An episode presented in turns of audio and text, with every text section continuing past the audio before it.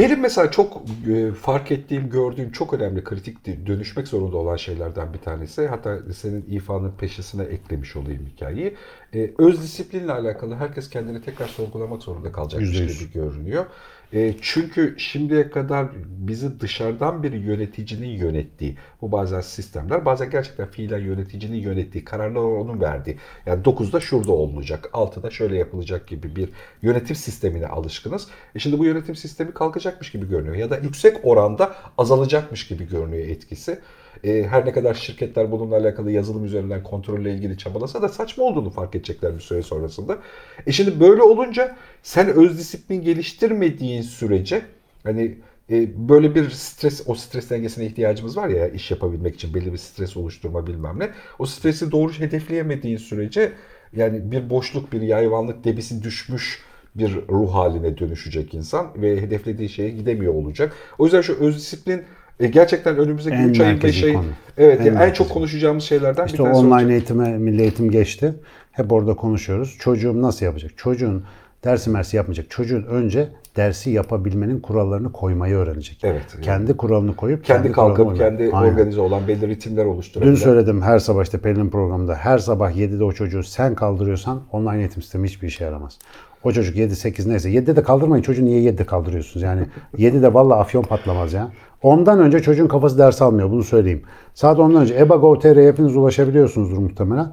Yani EBA Gov.tr'de o dersler offline olarak var. Televizyondan takip e, etmek istemeyenler için. Yani internet varsa eğer ya çocuk ne zaman istiyorsa kalksın. Güzel kahvaltısını yapsın ama kendisi o dersin başına geçip neyi ne kadar öğreneceğini kendisi belirlesin. Bunu yapabildiği takdirde o bilgi denizinde doğru rotaya doğru gidebilir. Aksi takdirde dalgaların arasında ya boğulur ya vaktini heder eder. Yani evet. bir oraya döner, bir oraya döner. Onun mesela işte daha dün, artık dün diyoruz çok şükür.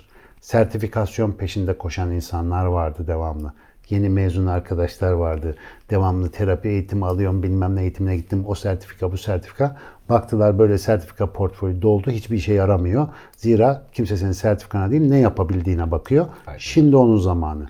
Yapabilmeyi geliştirmek. Kendi yeteneklerinin üzerine gitmek. Ve eğitim şimdiye kadar bize hep bir soruyu sormayı atladı. Şimdi onun zamanı. Ee, çünkü artık örgün eğitimin şekli değişecek belli ki. Eğitim bize hep eksiğimizi tamamlamaya çalıştı. Hiçbir zaman bize ne de iyi olduğumuzu ya da ne istediğimizi sormadı. Bu bakış açısını çok severim ha, bu arada. Ha. Şimdi tam onun zamanı. Eğer bir genç ne istediğini biliyorsa ve ne de iyi olduğunu biliyorsa onu mükemmelleştirmek için fırsatı var. Şimdi onun zamanı. Ve dolayısıyla öyle marjinal işler, öyle marjinal çözümler, öyle marjinal adamlar çıkacak ki biz abi diyeceğiz ne oldu yani? Nereden geldi bunlar? Ve çoğu kişi bu bağlantıyı kuramayacak. Bir ara siyah kuğuyu konuşalım. Tam siyah kuğu psikolojisi var burada yani. Olur, bir, şu anda fark etmiyoruz onu ama ileride olacak olan şeyleri çoğu kişi de buraya bağlayamayacak. Hmm. Diyecek ki zaten böyle olacaktı. Başka çaresi yok. Tabii şimdi yani, göremeyecek. Şimdi ben senelerdir fikirle ilgili uğraşan adamım. Şimdi fikrin hep dalga geçtiğim şeylerinden bir tanesidir. Masada bir problem varken problem hep böyle aa ne yapacağız ne yapacağız durumudur. Fikri söylediğin andan itibaren eğer fikir işe yarar bir fikirse herkes böyle yapar. Ha onu ben de düşündüydüm. Tabii tabii. Vallahi benim aklıma. ben, ya ben de düşün. Doğru söylüyorsun ya. Yani e, zaten olacak olan buydu. Ya bunu zaten hep biliyoruz falan diye bir duygu tabii. oluşur. Şimdi gerçekten gelecek dönem birazcık bizde de öyle olacak. Bir de ikinci bir yer daha. Başka Bu arada şey. hep bildiği üstüne düşünebilen değişim yaratıyor. Onu da söyleyeyim.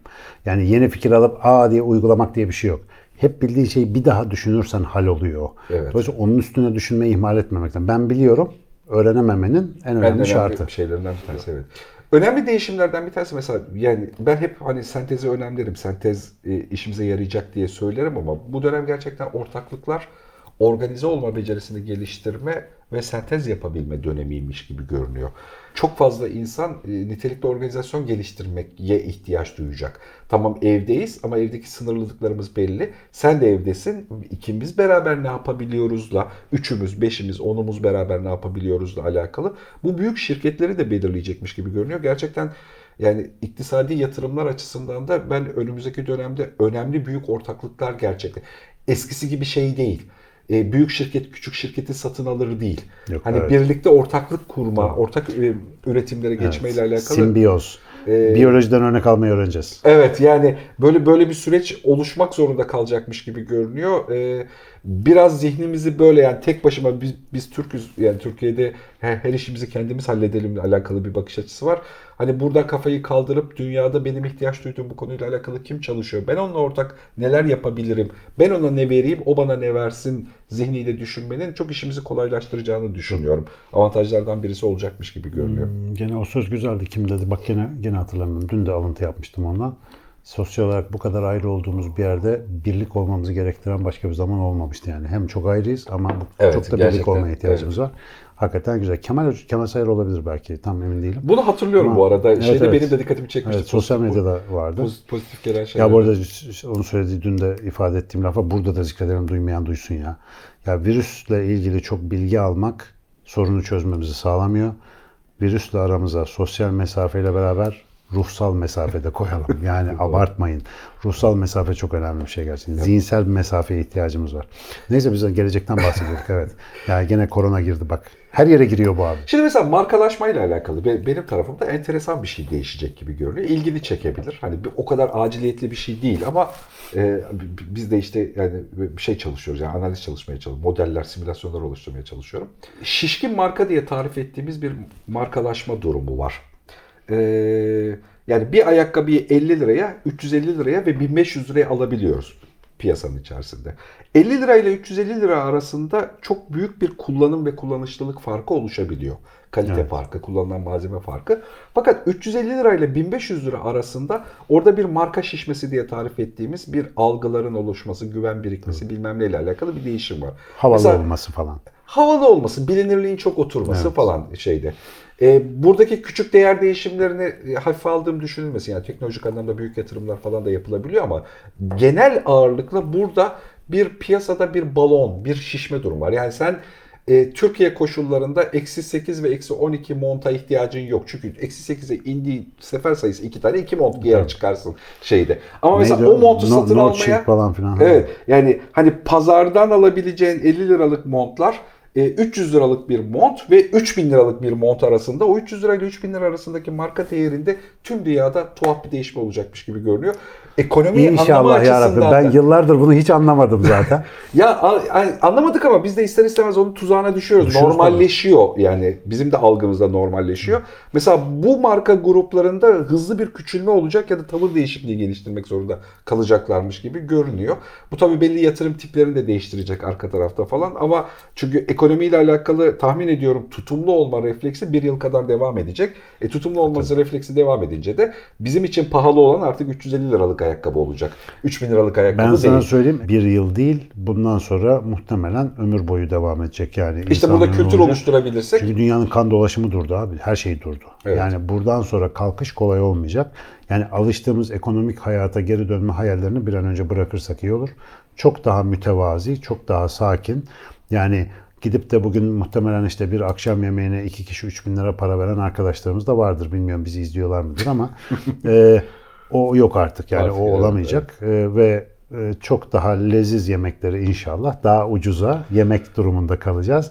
Bir salaş balıkçının tadını onlar da alacaklar yani neticede.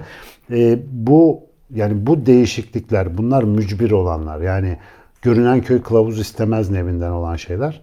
Çünkü çok sert bir vuruş oldu. Yani uçaklar kalkmıyor şu anda. Türk Hava Yolları bilmem kaç bin seferin işte yüz- yüz- yüzde kırkı, yüzde altmışı pardon seferlerin yüzde altmışı iptal olmuş. Yani bu çok büyük bir şey. Hepsini şu anda tamamen blok ettiler. bir, Birkaç alternatif uçuş var ya işte şey birkaç başkente falan uçuyorlar onlar. O da işte bir business falan uçuşlar ya da politik uçuşlar. Yani şu anda gerçekten bir bilgisayar oyunu, bir, bir distopik filmde olan bir şey oluyor. Evet. O yüzden ekonomi falan diye bir şey boşuna düşünmeyin. Yani boşuna düşünmüş oluruz şu anda. O hesap kitap banka hesabınız falan muhtemelen şu anda hesaplarımızda olduğu birçok banka seneye olmayabilir. Yani bir sürü şey değişebilir. Her şey olabilir yani şu anda öyle bir durum. O yüzden daha insani bazda düşünmek zorundayız. Hani büyük bir felakete maruz kalmış bir ekip olduğumuzu fark etmiyoruz. Biz bir ekibiz. Bütün dünya 7,5 milyar insan olarak büyük bir çok felakete bir maruz kaldık. Evet, evet. Tabii. Yani biraz o bazda düşünmek lazım. Yani yan komşunuz başta olmak üzere, ailenizdekiler ve yan komşular başta olmak üzere bir felaketin sillesini yedik ve yavaş yavaş e, kokusu çıkacak. Yani yavaş yavaş e, sirayet edecek. Korkulacak bir şey yok. Çünkü hepimiz aynı durumdayız. El ele verdiğimizde, akıllıca davrandığımızda, hani el ele tutuşmayı becerdiğimizde, yani bilek güreşi değil de şöyle tutuştuğumuzda biz bunu hallederiz. Yani Mehmet Akif'in mısrasını okutmayın bana. Yer geldi gene okuyacağım. Ama e, yani hakikaten onu becerebilmek için bu kafa değişikliğine ihtiyacımız var. O mesela şişirilmiş marka meselesi. Bak mesela gene aynı şey oldu sen bunu anlatınca. 50 yıla yakındır buralardayım. Dünya gezegenindeki görevime devam ediyorum. Ee, neredeyse kendim bildim bileli Levi's kodlar ilk moda olduğu günden beri kafama takılan bir durum. Ula bu çuval bezi niye benim giydiğimin 8 katı 10 katı fiyata? Ve neden e, insanlar uykuları kaçıyor onu almak için de mağazanın önünde sıraya geçiyorlar? Ben de aldım Levi's kot. Elim biraz genişleyince. Abi giydim. Mabadım hiç özel bir şey söylemedi bana. Yani normal çuval işte. Normal çuval bezi. Kot dediğin çuval bezi. O yani neden anlamadım? Ben o kültürün içerisine tam nüfuz edememişim ama orada gayri tabii bir şey olduğunu hep görüyorsun ya bak şimdi koronanın hak olduğu şuradan belli. Tekrar buraya doğru döneceksin. Yani aklı selimin yoluna bir ayakkabıya 3 bin lira veremez olacaksın. Bir yemeğe 3-5 bin lira ödeyemez olacaksın. Bunlar normal olandı. İşte gerçek olmak diye bir önceki bölümde kastettiğim buydu. Gerçeğe dönmemiz lazım artık. Yani sürdürülebilir bir şey kurmak için aklımızı başımıza toplamamız lazım. Bu arada senin marka dediğin şey, e, yani o verdiğin örneğin benim aklıma getirdiği şey evdeki ilişkilerimiz. İşte şişirilmiş annelik ve babalık rollerimiz mesela. Onlarda da bir şişirilmiş markacılık var. E, artık onlara sahip değiliz. Uzun süre bak bir arada takılıyoruz. Şimdi ne roller değişiyor şu anda neler oluyor? Bir de o gözle bakmak Bek- lazım. Bekir Ağırdır dinledim geçen gün. Çok severim Koda'nın genel müdürü. Aynı şeyi söylemiş hani araştırma sonuçlarıyla. E, bizim genel feodal bir alışkanlığımız var. Kadının evde rolü, erkeği bilmemesi falan. Aa girdi kadın erkek aynı eve. Aynen öyle. Kadının rolü ne kadar güçlenecek erkek, o sürece Tabii, ne kadar tabii, çok tabii. anlayacak ve değişecekle alakalı. Gerçekten böyle bir dönüşüm de yaşıyoruz. Yani herkes aynı ev içerisinde kaldığında birbirini çok daha anlama da gelişecek, boşalma da gelişecek yani. Hani Ve benim- olmuştu o. Benim ve Serkan Kara İsmailoğlu'nun kıymetini şimdi anlayacaklar. Senelerdir kadın erkek beyni anlatıyorduk. Bugünler için anlatıyorduk işte onları. Evet. Şimdi bakalım evdesiniz iki aynı beyin o, o ortamda daha fıtri, daha doğal ayarlara dönmesi gerekecek. Bakalım onu keşfedebilen yırtacak. Bu arada gerçekten dün Pelin'le de bir YouTube programı çekmiştik. Konu buydu. Hakikaten kavgalar çok artmış. Ee, yani evlerde gerilim fazla. E normal yani adam ne güzel işe gidiyordu ya da işte her ikisi de işe gidiyorlardı. Akşam sınırlı bir saatte bayılmadan az önce görüşüyorlardı falan. E şimdi tıp tıp ve başka da bir şey yok. Birbirlerine saracaklar. O yüzden birbirimizin ne işe yaradığını bir daha düşünmenin zamanı. birbirimizin ne işe yaradığını, birbirimizin ne işe yaradığını anlayıp nasıl birlikte üretileceğini fark ettiğin bir model geliştirmek zorundasın. Çünkü o, o yüksek frekanslı bağımsız hareket birbirini kesiyor işte yani. Benim dün akşam orada da tavsiye ettiğim e, birlikte proje üretebilmemiz lazım. Evet. Proje, ailecek projemiz olması lazım. Özellikle evimizde küçük çocuklar varsa şu anda benim gördüğüm en büyük tehlike şu bir sonraki nesil için. Herkesin evinde, cep, cebinde, tabletinde, bilgisayarında haberler açık. Devamlı ölüm skorları geliyor. Anne baba endişe içerisinde bunu izliyor. Bir çocuk olarak düşün 6-7-8 yaşında bir çocuksun. Anne baba senin dayandığın dağlar demek. Ve onları böyle endişelendiren bir şey seni öldürür korkudan. Ve çocuklar şu anda çok korkuyorlar. Böyle evlerde o haberleri kontrol etmek anne babanın birinci görevi.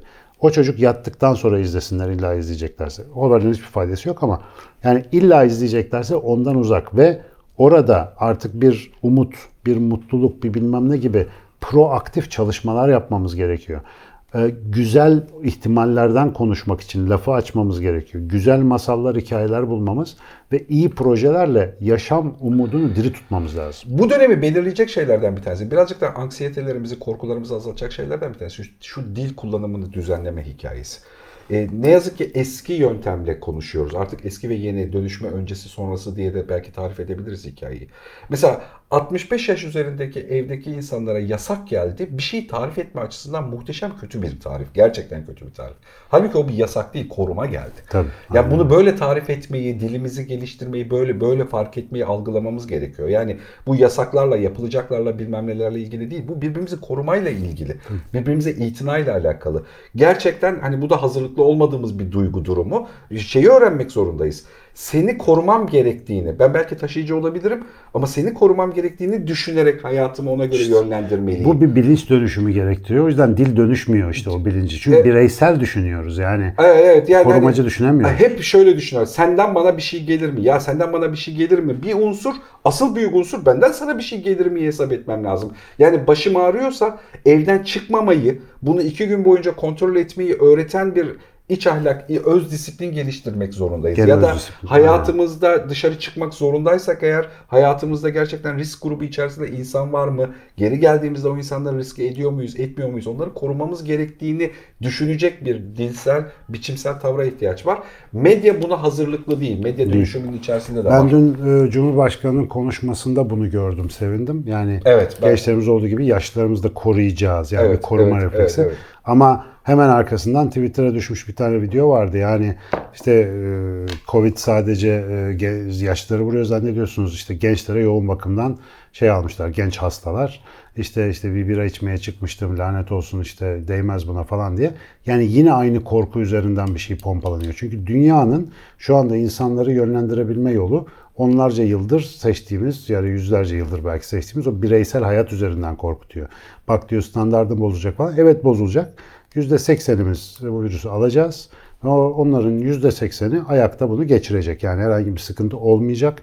Biraz rahatsızlık hissedeceğiz. Biraz ağır bir grip olacak muhtemelen ama esas bir koruma refleksiyle artık. Yani gerçekten yani bir böyle bir e, büyük bir güç ya da bir işte ilahi mesaj bizde bir topluluk bilinci oluşturmak istese bundan daha iyi bir şey yapamazdı aslında. Yani tam olarak şimdi topluluk bilinci oluşturabilmenin zamanı ama tabii dünyadaki bütün insanlara nasip olacak bir şey değil. İsteyene nasip olacak bir şey. Ama yani daha zeki olmak eğer biri biri bir şeyden kurtulacaksa daha zeki ve daha zihinsel ve ruhsal anlamda olgun olmak bunu kurtaracakmış gibi görünüyor. Çünkü Aynen geri kalanı yüksek obsesyonlar oluşturuyor.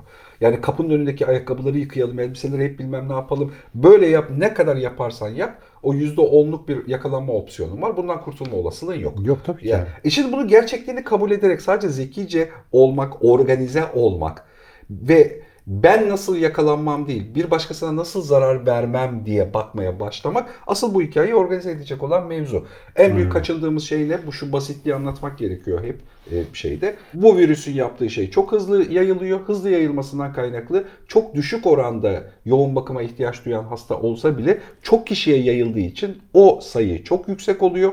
Hiçbir ülke altyapı olarak bunu e, tedarik edebilecek kadar performanslı değil. E, bu da devletlerin tümünü ve o bireylerin tümünü çok zarar verebilecek durumda. O yüzden yaptığımız şey şu anda evde kalmamızın gerekçesi aslında çok senlik benlik bir durum değil. Bir başkasını korumaya çalışıyoruz. Aynen. Bunu fark edelim. Hani buna edep gösterelim, bir başkasına ayıp etmemeyi, bir başkasına nezaket göstermeyi. Bunu fark ettiğinde zihinsel olarak çok olgun bir insan davranışı çıkıyor Ve arkada. sadece virüsten korunmuş olmuyorsun, gelişmiş de oluyorsun. Geli aynen öyle. Zihnen daha olgunlaşmış, daha sağlıklı bir hale gelmiş. Ve oluyorsun. bu yepyeni bir şey. Evet. Biz yani gerçekten 20 gün önce böyle düşünmüyorduk. Tabii bütün ahlak kurallarının, dinlerin, anlatıların bize öğütlediği şeyi mecburen anlamak zorunda Anlamak kaldık. zorunda kalıyor. Evet yani bu böyle bu gerçekten yepyeni bir, bir anlamayla alakalı bir fırsat. Bir de En bunu dönüştürücü kısımlardan biri bu bence. E, bir de bunu gerçekten e, davranışa, iş üretmeye, benim bir başkasına faydam nasıl olur? Onu nasıl korurum ve nasıl fayda sağlarım? Hem bizi duygusal olarak koruyacak bir şey. Bunun çok önemli olduğunu düşünüyorum. Şu iyilik yapmayla alakalı birçok video çektik birlikte. Gerçekten iyilik yapma konsantrasyonu bize iyi gelecek. Başka hiç kimseye iyi gelmiyor. Yani Aynen iyilik yapmak bize iyi gelen bir şey. Bu bu daha evvelden sohbetini yapmıştık. Bu dönemde bizi korkulardan, anksiyetelerden, evde ne yapacağız kaygılarından kurtaracak olan şey. Lan ben benim bir başkasına faydam nasıl olur? Nasıl yardımcı olurum? Bir başkasının hayatını nasıl kolaylaştırırım? Gerçekten hayatını kolaylaştırmaya ihtiyaç olan bir sürü insan grubu var. Yani bir kere bir sağlık sektörü var. Yani gerçekten sağlık sektöründe çalıştığını düşünsene fiziken. Yani nasıl bir Tabii, Çok iyi bilirim hastaneleri. Ha yani e, nasıl bir duygusal baskı altında kalacak o insanlar? Onların hayatlarını nasıl kolaylaştırabileceğimize bakmak lazım. Bir sürü emekçiyle nasıl ilgilen, yani onun hayatını nasıl kolaylaştıracağımızla alakalı tavır geliştirmek. İşte bu arada biz bu videoları çekiyoruz. İşte YouTube kanalımızda videolar yayınlanıyor. Siz genelde ekranda bir ya da iki kişi görüyorsunuz şurada olduğu gibi. Ama bunun arkasında mesela en azından bizim hani çok büyük prodüksiyon yapmadığımız için 4-5 kişi var. Özellikle bizim sevgili Ozan mesela sürekli bu videolarımızın çekimi montajı işiyle 7-24 uğraşıyor. Burada biz bu işlerden para kazanmıyoruz. Burada herhangi bir beklentimiz de yok. Yapabildiğimiz bu olduğu için yapıyoruz. Ve bir de seviniyoruz bunu yapabildiğimiz için. Çünkü bir sürü hep yapmak istediğimiz şey vardı bu konuda. Yapamıyorduk. Şimdi bahane oldu. Bir sürü takvim boşaldı. Daha çok yapabiliyoruz diye de şükrediyoruz aynı zamanda. Dolayısıyla bu bakış sağlıklı. Mesela bizi iyi tutuyor. Yani değil mi? Evet, evet. Yani biz zihinsel olarak daha işe yarar hissediyoruz kendimizi.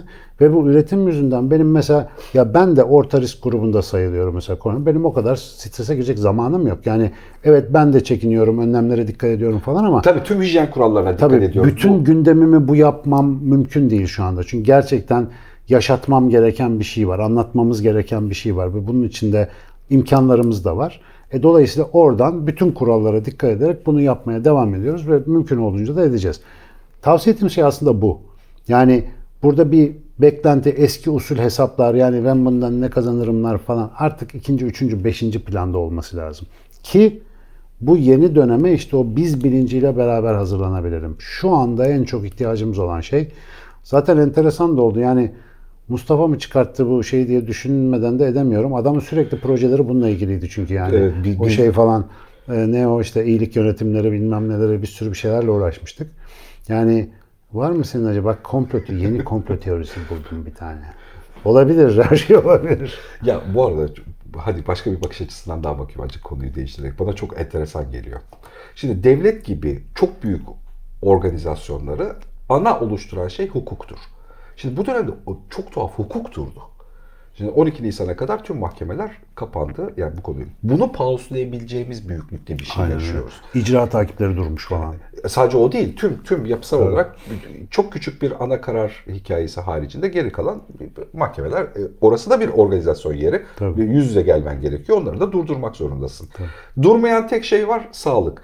Şimdi mesela çok önemli değişimlerden bir tanesi, devleti oluşturan organizasyonda en güçlü yapı her zaman adalet ve askeriyeye bağlıdır. Tüm devletlerde öyle. Yani devleti önce onlar organize eder, sonra alt katmanlar oluşur. Eğitim, sağlık bilmem ne gibi. Şimdi bu organizasyon yapısında güçte ilk defa sektör değişimi olacak gibi görünüyor.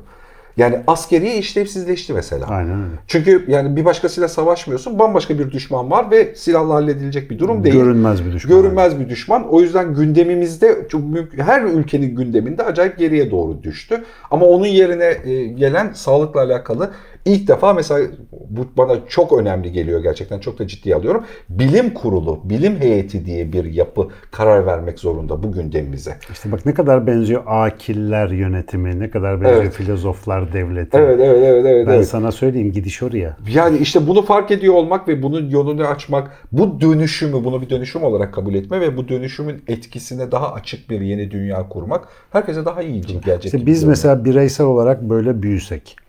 Yani biraz ütopik bir şey söyleyeyim. Mesela hakikaten bireysel düzeyde yaygın olarak büyük oranda felsefecileri, büyük düşünceleri anlayabilir ve bunlarla konuşabilir hale gelirsek işte o zaman alternatif dünyalar kurmayı konuşabileceğiz. Ama bunun şartı bugünden ders almak, insani kalitelerimizi yani hayatın şimdiye kadar görmediğimiz taraflarıyla beraber insani kaliteyi yükseltecek sorgulamaları yapabiliyor olmamıza bağlı olacak. O yüzden yani bunu bir kişi de yapsa kar, yani bin kişi yapsa daha büyük kar, bir milyon kişi yapsa çok çok büyük kar, 10 milyon kişi yaparsa yırttık abi. Yani zaten şeydir Pareto kuralı yani az bir miktar %20 kadarı bir değişim geçirirse zaten toplumu onlar dönüştürecekler. Ben böyle bir pozitif niyet besliyorum. Bu böyle bir şey olacak. E bu arada müzik piyasası durdu değil mi Ozan? E, orası da mesela çok kalıcı bir dönüşüm yaşamak zorunda. Yani konser monser yok zaten değil mi dünyada? Şimdi bak enteresan. Hocam hatta çok bölüyorum. Yok bölme. Yo bölme içine gir. Böl böl. Spotify'daki dinlenmeler düştü. Düştü. Düştü. Niye acaba? Bununla ilgili iki şeyim var. Bir, bence herkes şu anda gündem takip ediyor. Tabii. Sürekli bir video izleme şeyi Ha var. neşe kayboldu. İki, bunu da başka bir arkadaşım söyledi. Bence bu daha etkili. İnsanlar işe gidip gelmediği için Ha yolda dinlemiyorlar. yolda dinlemiyorlar. Yani Mesela şu buyurun. anda- Mesela bak ben mesela bunun Hiç tahmin artacağını edilemez bir. Tabii. şey yani Değil mi? e, etki. Ve evet. Ama düşün yani mesela şu anda aa aslında bizim bu yaptığımız öneriler müzik piyasasına da faydalı öneriler. Ya acık müzik dinleyin ya. Acık yani sadece yolda tüketilecek bir şey değil ki bu. Bak bu, ben bu adamların nasıl çalıştığını, nasıl beste yaptığını biliyorum. Son feci bisiklet bu arada. Yani hemen reklamını yapayım. Neydi lan albüm ismi? Mekanik? Sistemik hocam. Sistemik ya Sistemik. mekanik diyorum. Sistemik. Yani O işe harcanan mesai, duygu, emek karşılığında yolda giderken dinlediğimiz bir şeydi. İşte şimdi onun gerçek yerini bulacağı bir zaman olacak. Tabii şu anda bir geçiş dönemi bunların olması normal. Ama şey benim ilgimi çekiyor. MP3 ilk çıktığı zaman işte e, Metallica özellikle Napster'a dava açtı, ona dava açtı, sürekli müzik kopyası. Yani böyle şey gazı tutmaya çalıştı tamam mı? Gaz var orada ve tutmaya çalışıyor yazık. Sonra ne oldu? Şunu aydı birkaç sene sonra, iki sene içinde. Bu böyle olmayacak, bu yayılacak. Ben başka bir ticari yol bulayım. Ondan sonra işte canlı şovlar, live şovlar bu sefer artık ana kazanım aracı haline geldi. O zaman devasa turneler, festivaller falan tekrar bir coştu. Hani kaydın bulunamadığı dönemlerde Woodstock falan filan gibi festivaller Amerika'da çok markaydı. Sonra bir daha canlı etkinlikler çok coştu. Şimdi başka bir durum var. Şimdi artık bu dijital müziğin çok önemli olduğu bir yerdeyiz zaten. O elimizin altında. Artık bu işten para kazanma yolu canlı şovlar da. Başka bir şey düşüneceğiz. Ne olacak? Çok doğal bir şey olacak. Müzik neden MP3'e düştü ve bilabedel dağıtılmaya başladı? Ben buna ta o zaman İlahi Adalet diye yazı yazmıştım 2002'de falan. Çünkü herkes müzik yapabilir hale geldi. İyi ile kötüyü ayırt edemez hale geldin ve ortam seni eşitledi. Dolayısıyla Bülent Ortaçgil'in bestesi rapçinin, tupçunun bilmem nenin şeyiyle aynı pazarda dağılmaya başladı. Dolayısıyla şimdi üste çıkacak olan artık burada da paradigmamızı değiştirecek. Yeni bir yere baktıracak. Hakikaten kaliteli işler seçilmek zorunda kalacak belki. Mesela sanatta öngördüğüm şey bu. Şu anda sanat ucuzlamış durumda. Yani daha doğrusu o sanat da değil. Yani sanat tüketimi diyelim. Ucuzladı. Ama tekrar şimdi başka yollardan yeni şeyler keşfettiğimizde daha yaratıcı olan, bu dönemi daha iyi resmedebilecek olan, buradan yeni çıkan ve bizim bakışımızı başka bir yere çeviren şeylerin daha belirleyici olacağını düşünüyorum. İşte değişim ve dönüşüm dönemlerinin en güzel tarafı budur. Hep bir şeyler yüzeye çıkar yani yeni şeyler. Tam buna ekleyeceğim bir şey var yani bu buradaki diyalog. Bunu fark ediyorum. Kendi hayatımda da fark ediyorum. İnsanlar da e, insanların yoğunlaşmasından da fark ediyorum. Zaman yavaşladı. Tabii. Şimdi hep Ramazan etkisi abi bu. Evet. Ramazan Şimdi etkisi. zaman yavaşladı. E, o e, malumat diye aklımıza gelen ve bizim gündemimizi devamlı meşgul eden konuda yine yoğunluklu bir gündemimiz var. Korona konuşuyoruz ama bunun haricinde kalan tüm zamanda bir şeye odaklanma, bir şeyi seçme ile alakalı hep yancı olan aslında müzik de az önce Ozan'ın söylediği gibi müzik hayatımızdaki bir şey yapma eyleminin yancısıyken şimdi bir saniye durup dinleme ile alakalı yeni bir fırsat doğuyor birden.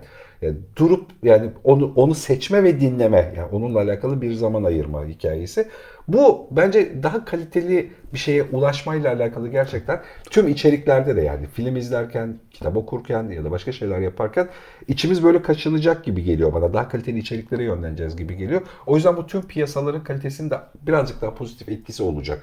Rabarba yapandan artık eskiden rabarba komik ya da anlık olarak dikkatimizi çekebiliyordu. Yani fark edebiliyorduk onu. İçeriğine zaten çok adapte olamıyorduk. Farkındalıkla geçiyordu. Şimdi fark ettikten sonrasında ona itina edebildiğimiz için ne kadar çok şeyin içinin Buralara, buralara döneceğiz gerçekten. Yani bu ne, bunu, buna niye, bunu ben niye biliyorum'a döndüğümüz bir hikayeye dönecek.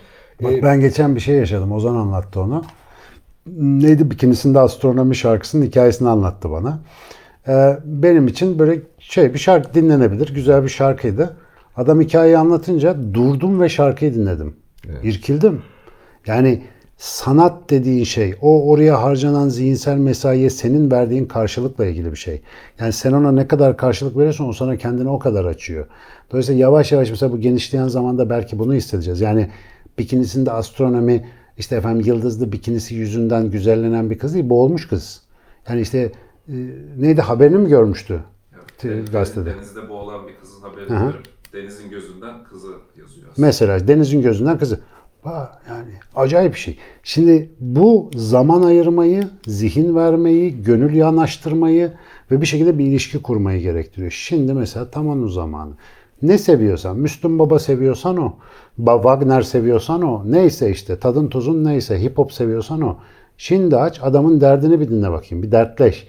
Hep anlatıyorum yani biz kederliyken gidip ağır şarkılar dinliyoruz.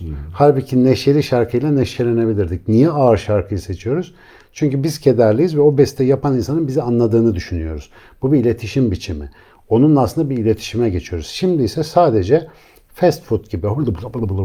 Ha işte Arda söylüyor, işte ha bizimki bas çalıyor. Tüket tüket geç. Halbuki öyle bir şey değil. Hayat da böyle bir şey değil, sanat da böyle bir şey değil. Yüksek çözünürlük anıları arttırır. Anıları arttırdığında da geri dönüp baktığında ömür uzar. O yüzden şimdi ömrün en uzun zamanları iyi değerlendirmek Güzel tarif lazım. oldu bu arada gerçekten. Çünkü öyle anılara ihtiyacımız var. Ha- Saate baktın sonu gelecek diye lafı koyayım dedim. Böyle hani oluyor benim görevim oluyor ya bazen böyle o lafları şey yapmak. Şimdi de bu çıktı efendim. Saate baktığı için. Güzel lafmış onunla bitirelim. Doğru söylüyorsun. Eyvallah.